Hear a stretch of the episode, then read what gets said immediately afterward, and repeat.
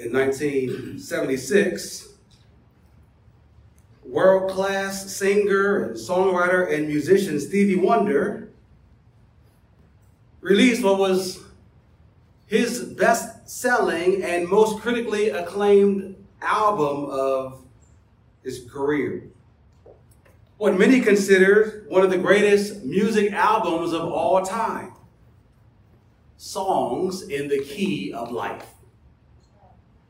Perhaps you've listened to the album or you have the album. Maybe some of your favorite Stevie songs are on that album. Isn't she lovely? Knocks me off my feet. Love's in need of love today. Sir Duke, I wish as. I mean, the hits go on and on and on. As many noteworthy hits as the album contained, what I think is also noteworthy and impressive is the thoughtfulness and intentionality of the album's title Songs in the Key of Life. And this idea that music should match the melody of life, the tune of life. That the circumstances and emotions and feelings of life determine a certain mood of music that's appropriate to those circumstances and those feelings. I wonder what songs match the key of your life. Listening to contemporary Christian music stations, life must be great all the time for all God's people. I mean, one of the more popular Christian stations in our area is named Praise 104.1. I mean, what other expression could be possible for pious people?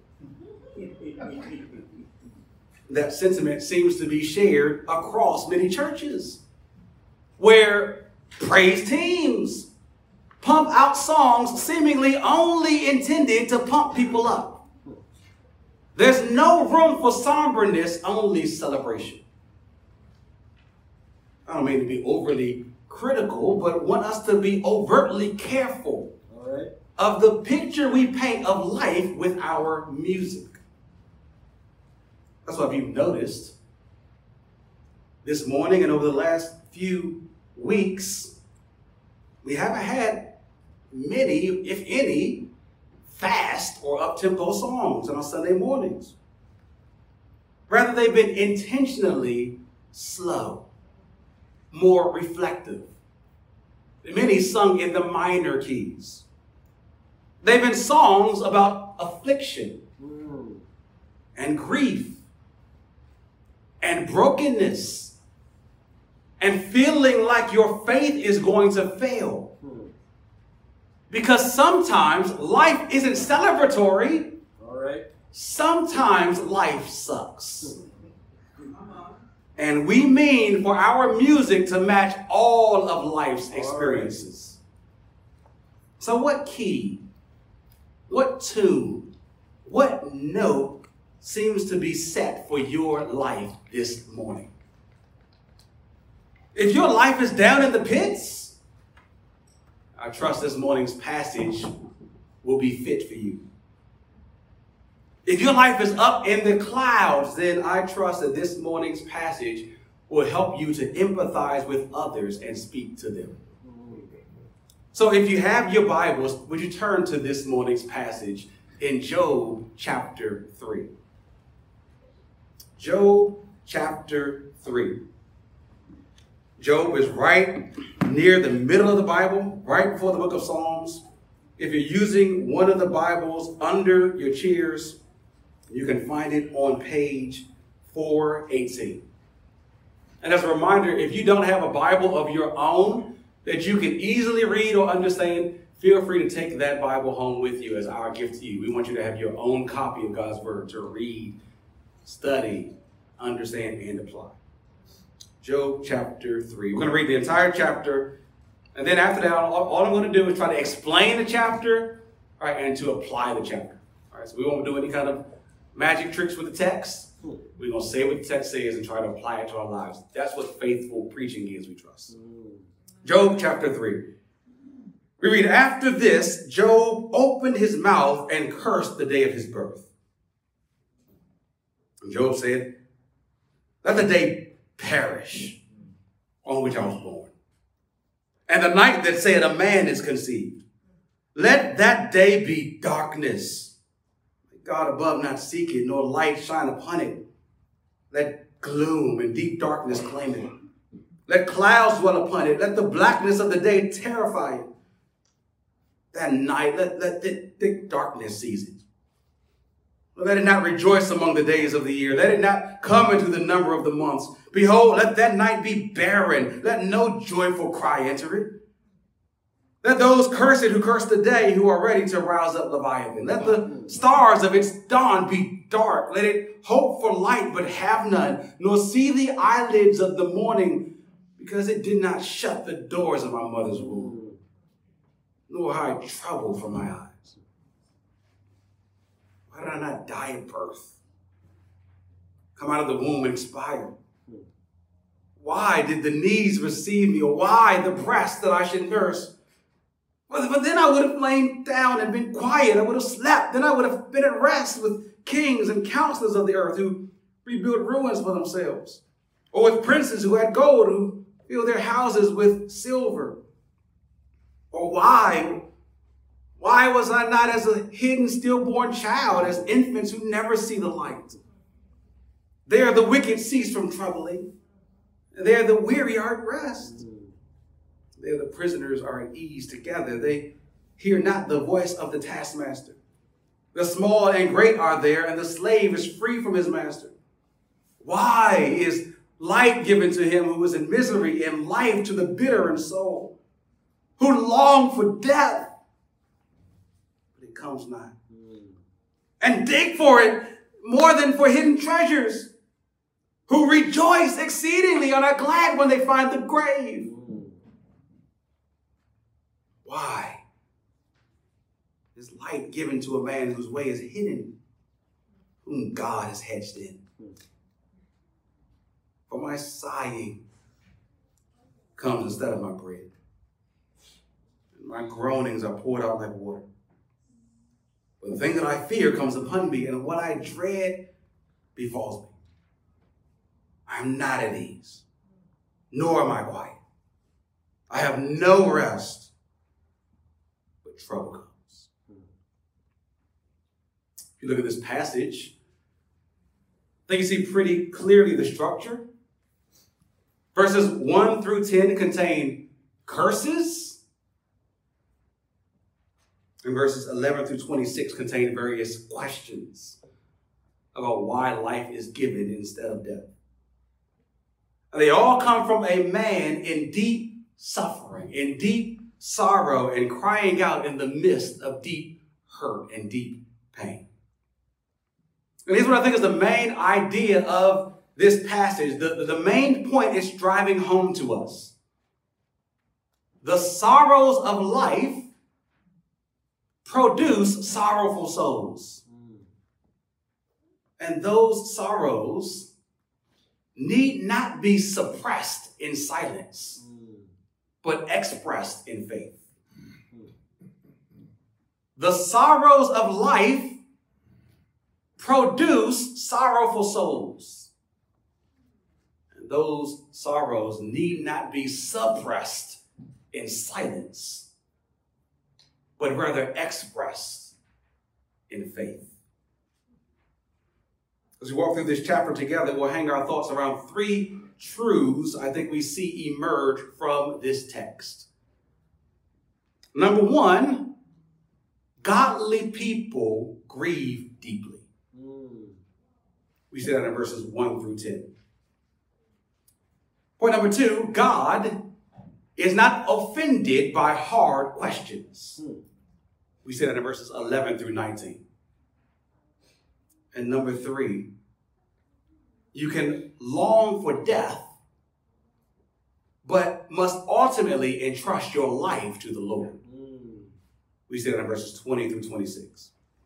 The three truths we see spring up from this text. One, godly people grieve deeply. Number two, God is not offended by hard questions. And number three, you can long for death, but you must ultimately entrust your life to the Lord. Point number one godly people grieve deeply. It's okay to grieve. That's generally the first point I try to make when I preach a funeral sermon. I feel I need to make that point up front because oftentimes it seems like people need permission to express their pain. I mean, especially when everything and everyone else around them is convincing them of the contrary. The funeral program tells them this isn't a funeral, it's a homegoing celebration. The officiant leading the service charges the congregation from the start this is not a day of mourning. We ain't gonna shed no tears over sister or brother so and so because they wouldn't want us crying because we know they're in a better place. The two minute remarks that turn into 20 minute remarks from friends and loved ones contain countless jokes and funny stories of the one recently departed. They all combine in a well meaning attempt to lighten the mood and provide some levity in an effort to comfort. So that by the time I get up to preach, I feel like part of my job is to tell the widow or widower, to tell the children and grandchildren, to tell the friends and family members and church members, listen, it's okay to grieve. Amen. A death has just occurred and death hurts.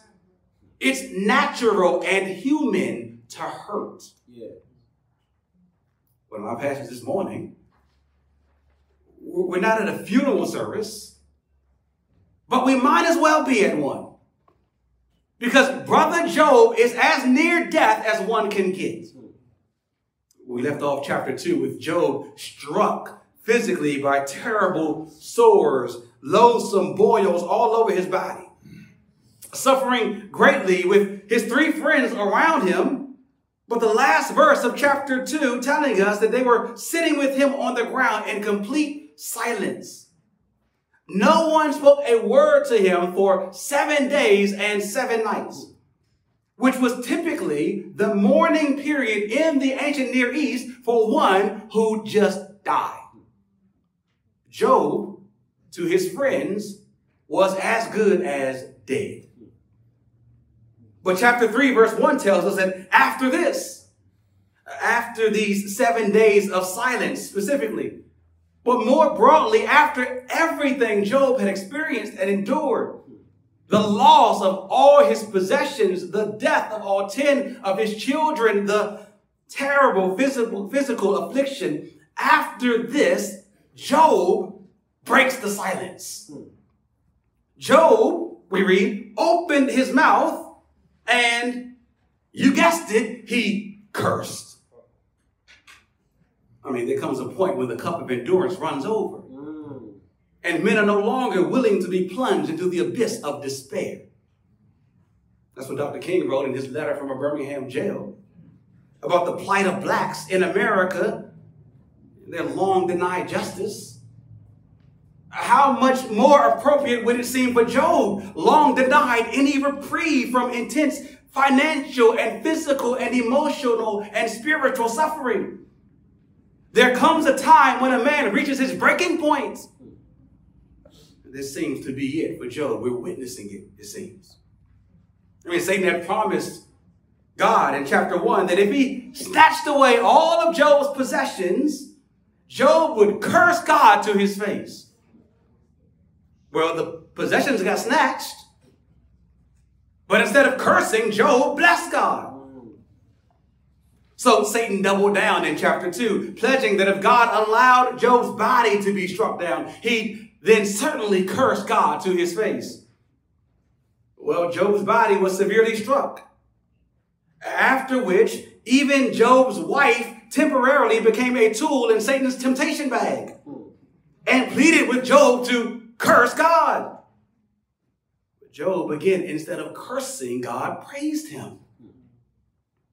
But his situation didn't improve. His body was still afflicted. And so We've just been waiting really for his tolerance to tip over, for his tongue to lash out. I mean, for many of us, we've been expecting chapter 3, verse 1 to come. To our minds, maybe, this verse had to come. But notice, Job does indeed curse here, but not God, All right. rather the day of his birth. Hmm. Now, if you've got a super logical mind that thinks in rather linear terms, perhaps you're thinking, well, God made the day of Job's birth. So to curse the day of his birth is just another way, a nicer way of saying Job cursed God. But be careful here not to let your logic lead you to conclusions that the Bible doesn't make. All right. Nowhere in this book are we told that Job curses God. Job moves close to the line of doing so, but he does not cross it. He, as God has stated before, still holds fast his integrity. And as God will state at the end of the book, commending Job, he says, even with everything that Job says in this book, Job spoke rightly of me. Mm. Mm. So, what do we have here if not outright sin? Well, we have the raw grief of a man, a godly man in deep agony. Mm. And God, in his wisdom, wants us to feel this agony with Job. I mean, notice here how we're not just given the, the narrator's overview of Job's action as part of the progressing story. We're not just told what Job did as the next act following the previous scene. That verse 1 says, Job opened his mouth and cursed the day of his birth. We're also told what Job said. Verse 2 gives us the, the kind of transcripts.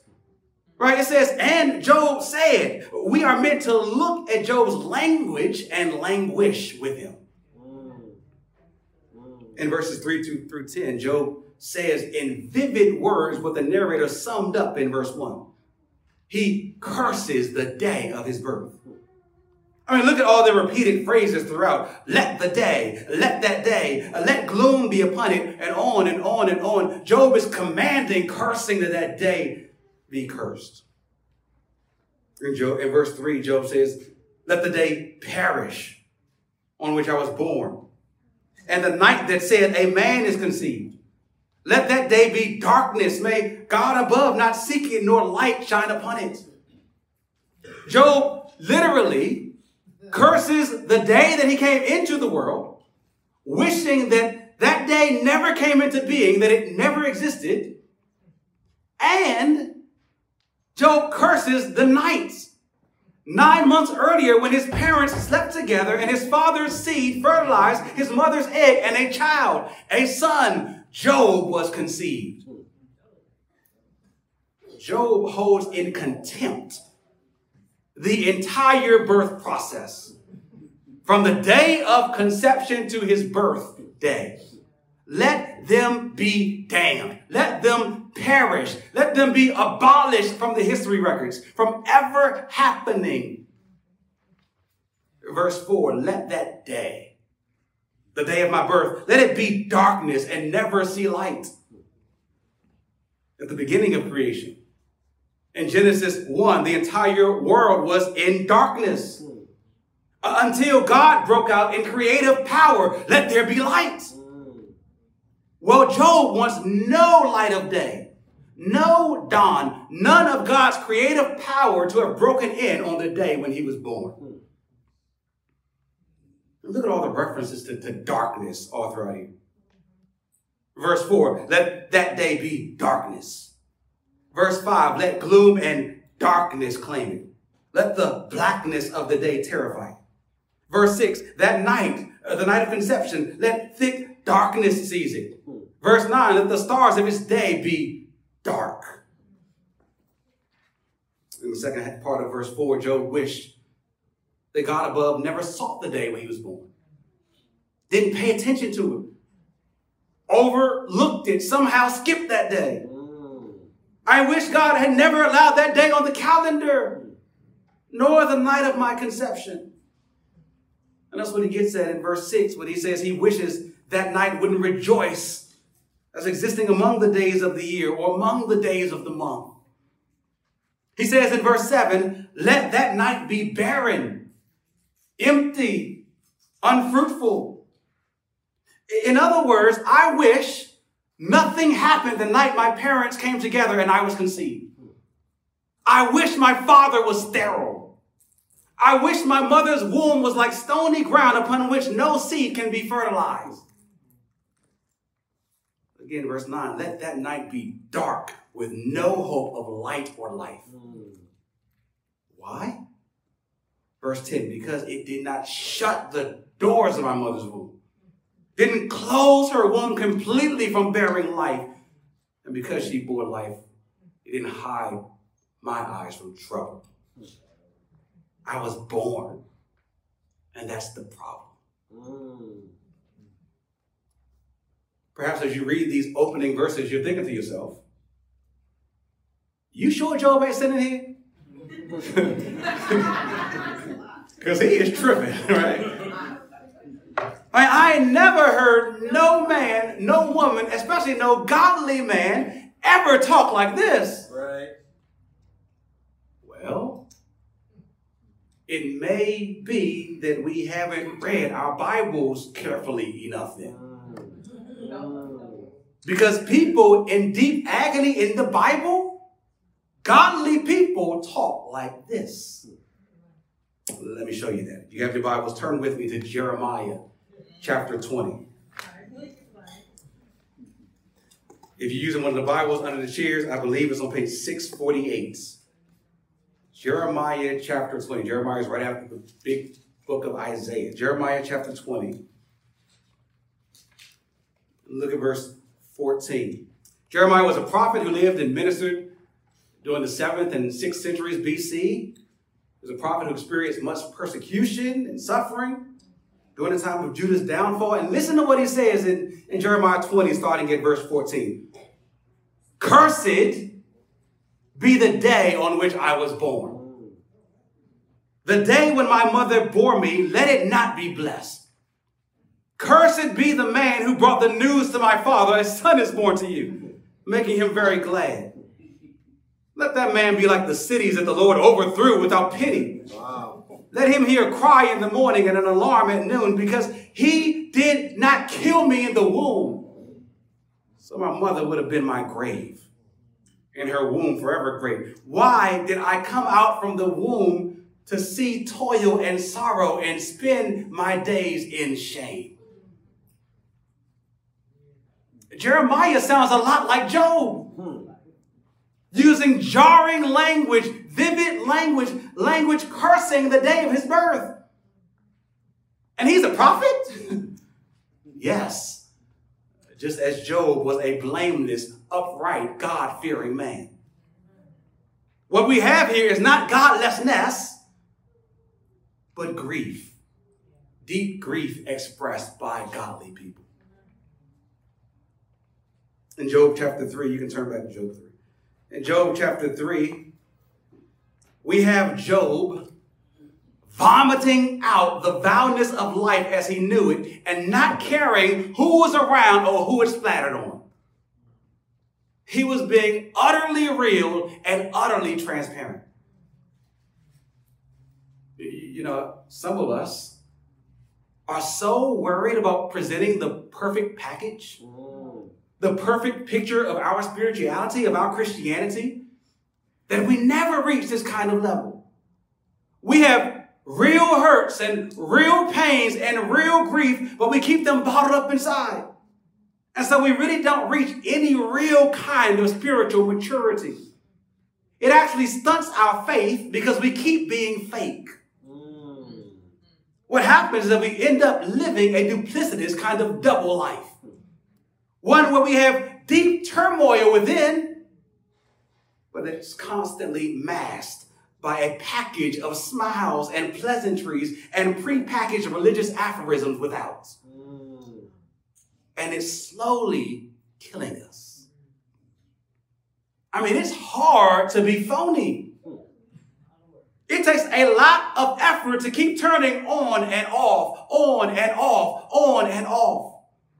Putting on a perpetual show of strength and togetherness. It leads us to perhaps inadvertently presenting a picture of a truly spiritually mature Christian life as one that's mess free. Or even if there is some messiness, there's no means for a true Christian to express it.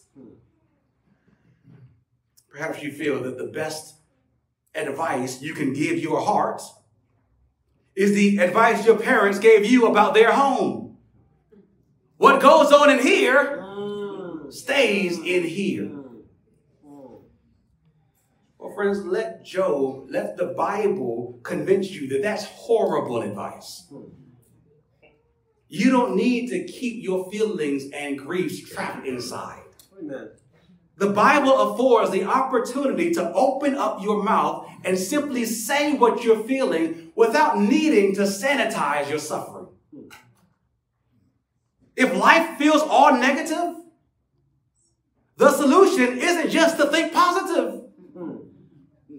It might be that you need to express the negative, the feelings of despair.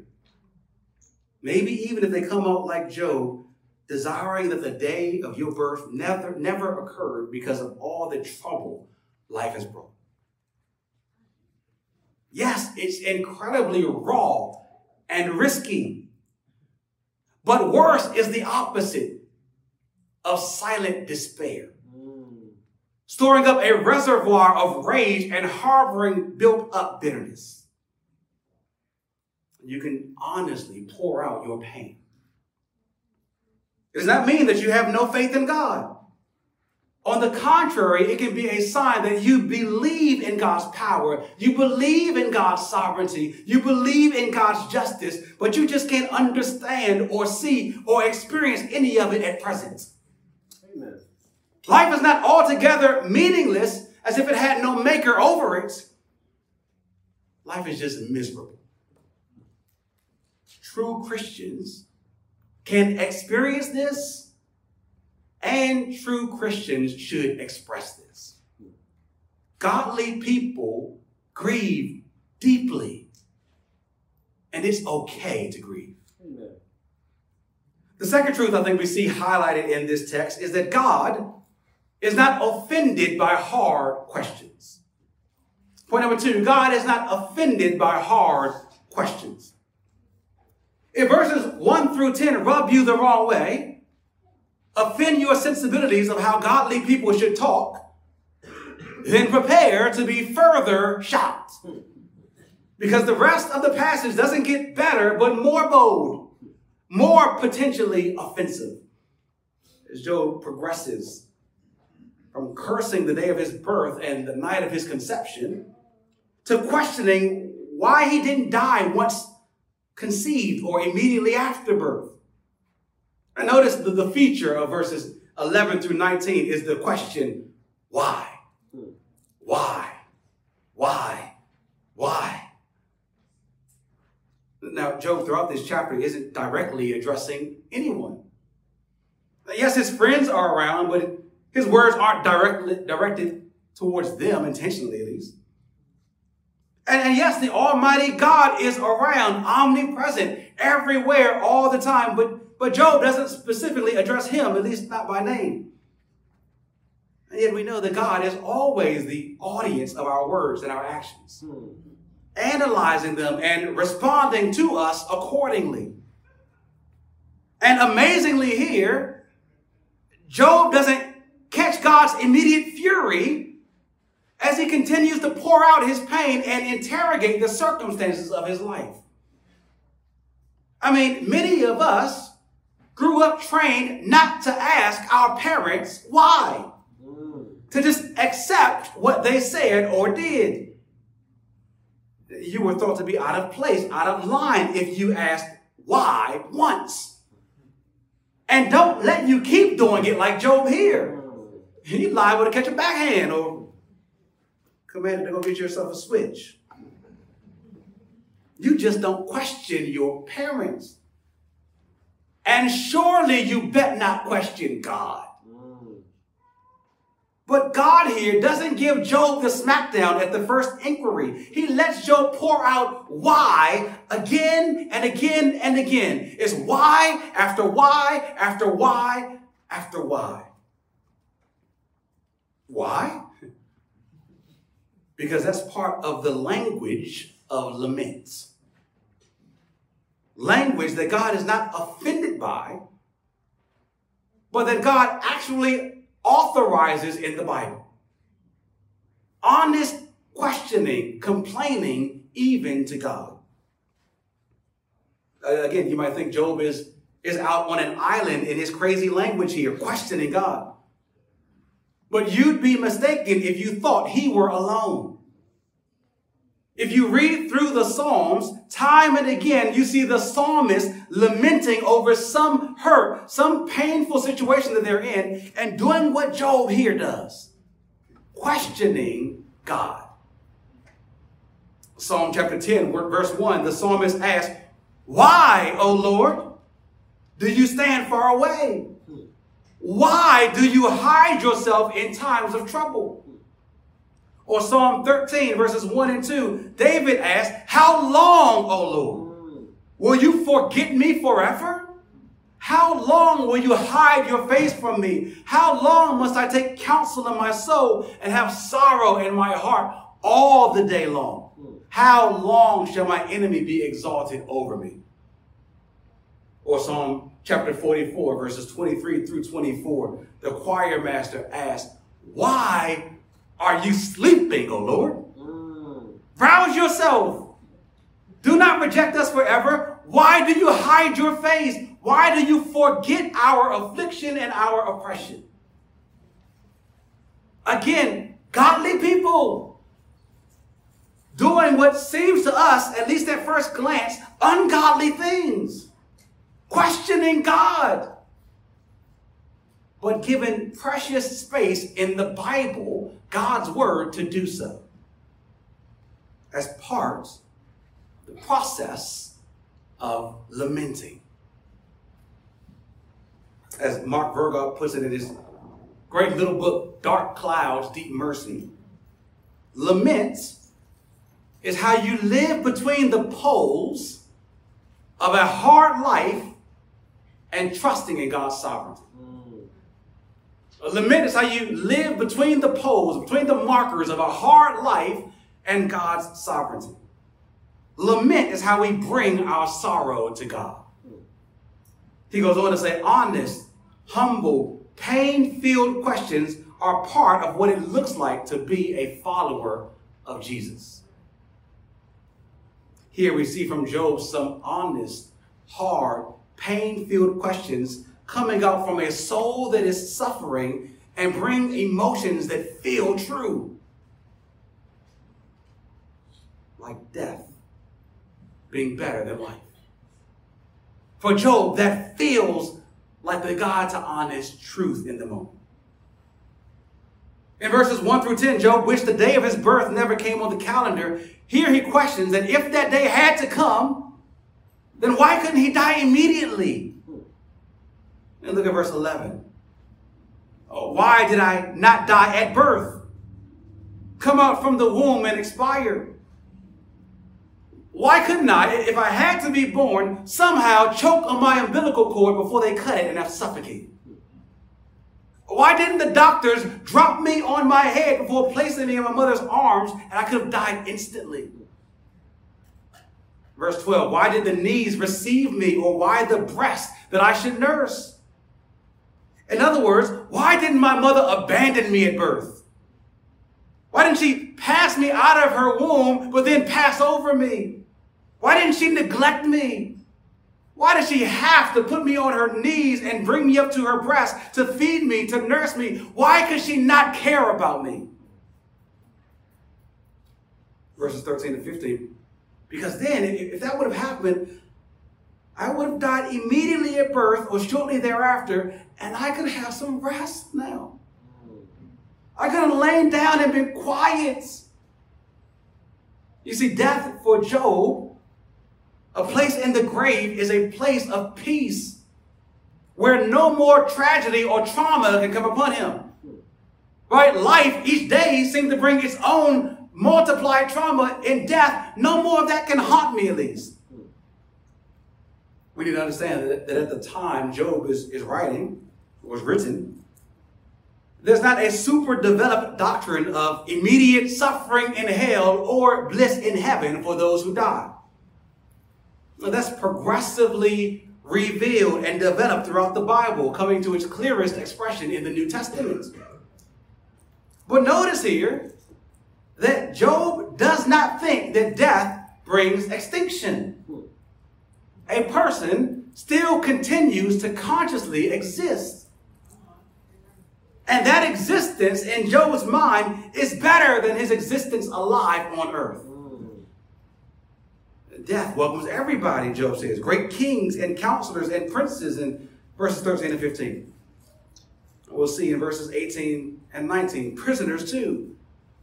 The great and small are alike, Job says in verse 19. But, but there's rest at least. There's relief from all this agony. Anything can be better than all this agony. Oh, that I had died so very early in life and been in the grave for all this time to escape all this agony. Job goes on. And he deepens in his sorrow. And he shocks us even more in his language in verse 16 with yet another question. Look there in verse 16. He asks, Or, if, if not die suddenly at birth, even better, why was I not as a hidden stillborn child? As infants who never see the light? Why did I have to come out of my mother's womb at all? Why couldn't my mother's womb have been my coffin instead of cocoon? Why couldn't she have miscarried me in her pregnancy? Why couldn't I have been a stillborn in her womb? And if I had to come out her womb, come out dead on arrival. I'd be dead, and that would be delightful. In the grave, verse 17, he says, where the wicked cease from troubling me. I mean, I was in the grave. I never saw light. No wicked could trouble me. There'd be no Chaldeans, no Sabeans who could come and raid my possessions in Sheol, in the place of death. I'd be protected. Again, there would be some rest there. Verse 18, there the, the prisoners are at ease. They're no longer oppressed by taskmasters. Everybody is there, small and great, verse 19. And even there, the slave is free. Oh, that I would be there so that I would be free. These verses are hard, aren't they? Perhaps especially hard for some of you. Some of you have experienced the crushing feeling of losing a child to miscarriage. You know that feeling of a positive pregnancy test with its attendant joys and hopes. Then having those hopes and joys immediately snatched away. Months later, another positive test and another miscarriage. Another positive test and another miscarriage in what seems like a vicious ongoing cycle. Perhaps some of you have had the experience of a stillborn. A fully grown child develops in your womb. And that child passes out of your womb and they look fully healthy. Eight pounds, nine ounces with 10 fingers and 10 toes, but no heartbeat. Mm. It's a crushing feeling. And maybe you think that Job is making light of that. How is Job even saying these things? He's seemingly making light of the pain, the deep pain that a mother and father feel in those circumstances. Well, Job isn't meaning to make light of your situation. Job is meaning to show how incredibly deep and real his pain is. Perhaps you've had this kind of hurt. But you haven't really had an outlet to ask why. You wanted to. Deeply, you've had these questions, but, but you figured if you talk like this, if you asked questions, that people would question if you're really a Christian, Mm. if you're really trusting the Lord with this. Maybe you think that to yourself. So you just stay quiet, silence, while you suffer. My friends, don't do that. Press this lament into every area of pain in your life. The pain of desiring marriage and that desire remaining unfulfilled. The pain of there being no real prospects for that desire to ever be filled. I mean, you're a member at Temple Hills Baptist Church, and let's be real about it. We are a small church, and there are not many prospects here. You go online, and the prospects grow even dimmer as the weird strangers multiply. And so, in real moments, you have this incredible pain. Maybe this constant pain. Because you're going to live the rest of your life alone. That to have no children. You have to live the rest of your life in celibacy. Not having the companionship of a husband or wife. Not having the fellowship, always showing up at functions with just you and no plus one. It brings deep pain, and you feel you need to sit on your pain in order to remain pious. Mm. If you open up your mouth, what might pour out are words that cause others to question your walk with the Lord. Sisters, stay strong in your singleness. Maybe you're in the midst of a painful marriage. It's been sour for years, and you're convinced the other person's love for you is not genuine. That their behavior is only intentionally hurtful. You, you want to stay in the marriage. I mean, there, there's not really grounds to leave, but you feel like you're dying on the limb in it. You feel trapped with no way out, even as your heart feels more and more wounded. Because you feel there's no way way out, in your pain, you keep quiet, suffering in silence. Hmm. Hmm. That's what Job did for a short time. Hmm. But you cannot live life like that for a long time. Mm. You've got to learn to do what Job and the psalmist come to do in deep pain laments. Give your pain and grief to God. Ask Him boldly, why? How long? When will it end? God is not offended by those questions. They don't show a resignation from religion or a resignation to one's fate. Rather, they are a mark of real religion, one that fights and claws to understand God and his ways. Mm. Faith asks hard questions. Because a true faith believes in a God who is ever present and who hears and who is in complete control. Amen. Perhaps over the next few weeks, you need to study some of the Psalms of Lament. Write them down in a journal. Memorize Psalms of Lament and pray through them. Come back this evening at our prayer service. We're going to try to stumble our way through praying together a psalm of lament. Lament is something we must learn if we want to live with pain while trusting in God's sovereign power. God is not offended by our questions. As often they're indicators of our quest to grow closer to Him.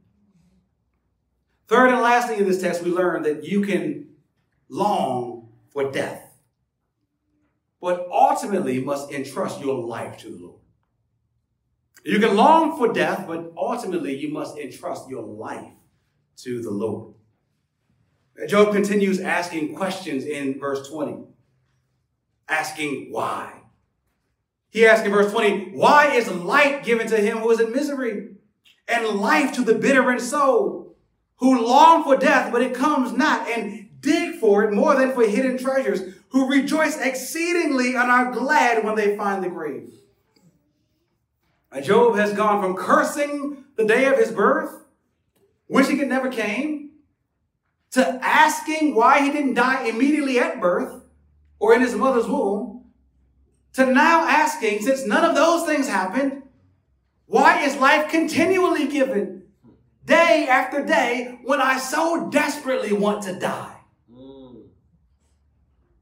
Listen to those words in verse 20. Job says he longs for death, deeply desires it. But notice, as desperately as Job longs for death, he knows that he cannot, he must not take his own life. Suicide is not an option. Amen. He can't end his life because his life is not his life. His life is a gift. Notice in verse 20, he says that light, which is a metaphor for life here, is given. By whom? By God. Even as miserable as his life is, Job's miserable life has been given to him by God. And only God can determine when and if it ends. Amen. Friends, I pray this slows and stops you this morning from considering suicide as a viable option or outlet to whatever pain and hurt and darkness you might be experiencing. Take suicide totally off the table. Life and death are God's prerogatives. Hmm. Job, even in deep misery, knows that. And though death would mean joy, Job must wait on God. You see how deep theology springs up in deep suffering? That's why you need to keep studying the Bible, keep pressing in to know God more and more and more. Because you will need some theological light posts to guide you through life when everything seems completely dark. Quite literally, theology, and not just studying about God, but knowing God, keeps you alive. Amen. You understand that? What kept Job from taking his own life? His knowledge of God. Theology is not some kind of spectator sport reserved from armchair theologians who ain't never going through nothing. The theology is for deep suffering. Job's deep theology grounded Job from doing devastating things to himself and waiting on God to deliver him. Perhaps you felt like Job at some point in your life. Maybe at this point in your life. Maybe right now. Vocalizing, even if just to yourself inwardly. I wish I was dead. Happy things in life can bring that. Hard things in life can bring that. Even seemingly small comparative things can bring that. A breakup, a, a failed quarter. Not just a tragedy, but, but even the fear of being exposed or embarrassed. You know, there's this kind of warning that's, going out to parents and teenagers of, of these kind of schemes that people are, are doing, preying on young people, getting them to send embarrassing photos and saying, if you don't pay me this money, I'm going to show this photo to everybody. And instead of being embarrassed and exposed, the child kills himself. We, I'd rather die than be ashamed right? It's all kind of things that might be bringing up to your mind, maybe even slightly the notion, even if it's just a whisper at this point. I wish I was dead. Even in your sorrow and desire for death. I pray you'd hold on. I pray you'd give even that desire to die to God, that you entrust Him with your entire life. Or maybe you hear Job's words here and you have a different response. Maybe you have the too often response, which I think is the tendency of many of us to be incredibly judgmental when we hear people grieve like this. And we figure, well, I've been through some hard stuff too. And I don't want to die. Well, that might be true. But guess what? Your personal experience is not the grand sum of human experience. What you've gone through and how you've responded is not indicative of the only way that people respond. All right. I think that's crucially important in relationships. One of the greatest keys to a fruitful marriage, one that I'm slowly learning, is not to hold your spouse to the same standards as you. She might not be built like you, hmm. might have different capacities, different ways he or she grieves. That's important not just for marital relationships. That's important for relationships in the church. I mean, as we seek to do life together, as we spend time together and grow together, inevitably we will go through some hard things together.